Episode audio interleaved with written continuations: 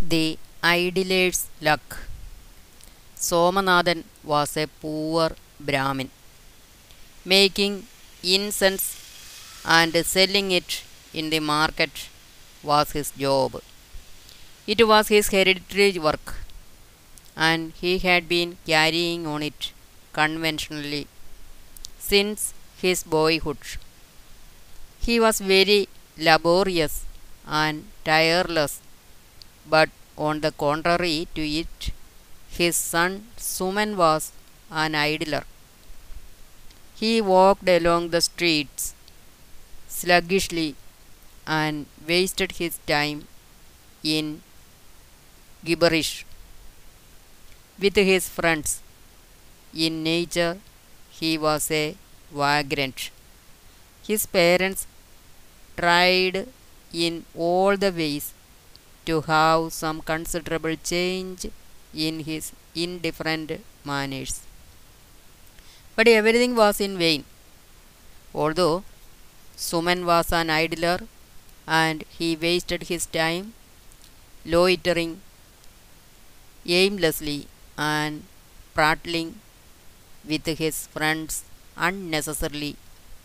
He was used to visit the royal court and listened to the speech delivered by the men of letters. The king had hosted the public in his court. After all, every people had the permission of presenting their views on all topics. One day, Suman and one of his friends went to the royal court and sat in the front row.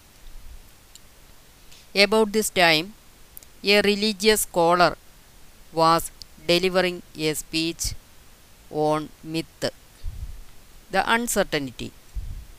The king was already fed up with this meaningless speech of the scholar, but he was so an admirer of philosophy that he did not say anything against. Instead, put up with this babble. The scholar said, We see, but we don't see. We eat, but we don't. We touch, but we don't. Friends, this is myth. We all are subjected to myth. Everything around us are mere illusions. Nothing is real. Our senses are deceiving us. We never see, smell, hear, taste, or touch. This is myth. No one in the assembly could understand the scholar's words. They felt this talk being sheer nonsense. People looked each other. They thought, if we don't see what is outside of us, how do we know? How can we think that we don't exist in the world? How can we talk of myth if we are mere illusions? The scholar is a fraud. All the time, Suman was keeping silent. Actually, he was garrulous and he had never missed a chance of attacking a man by words. At last, he got up from his seat and, after correcting his throat, he began to speak. He said, Your Majesty and my dear friends, our scholar made a long and meaningful speech on the unreality. He convinced us that everything around us is only myth. We all agree at what he said. By the, bo- by, by the by, let me inform you an important thing.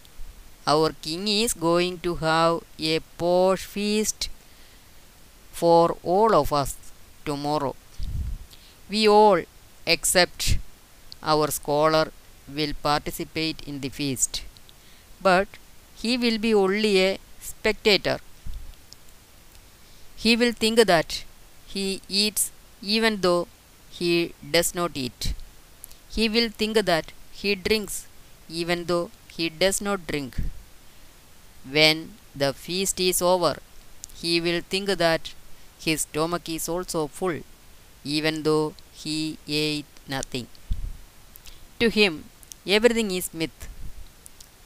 So saying, Suman sat on his seat. The whole assembly was burst into a laughter. The king was very happy to see that the scholar was duly beaten. He too laughed to his satisfaction. Before the assembly was dispersed, Suman was selected as the court jester. He returned home very happily, knowing that his son became an official in the royal court. His parents rejoiced happily and highly. Thus, luck saved the idler.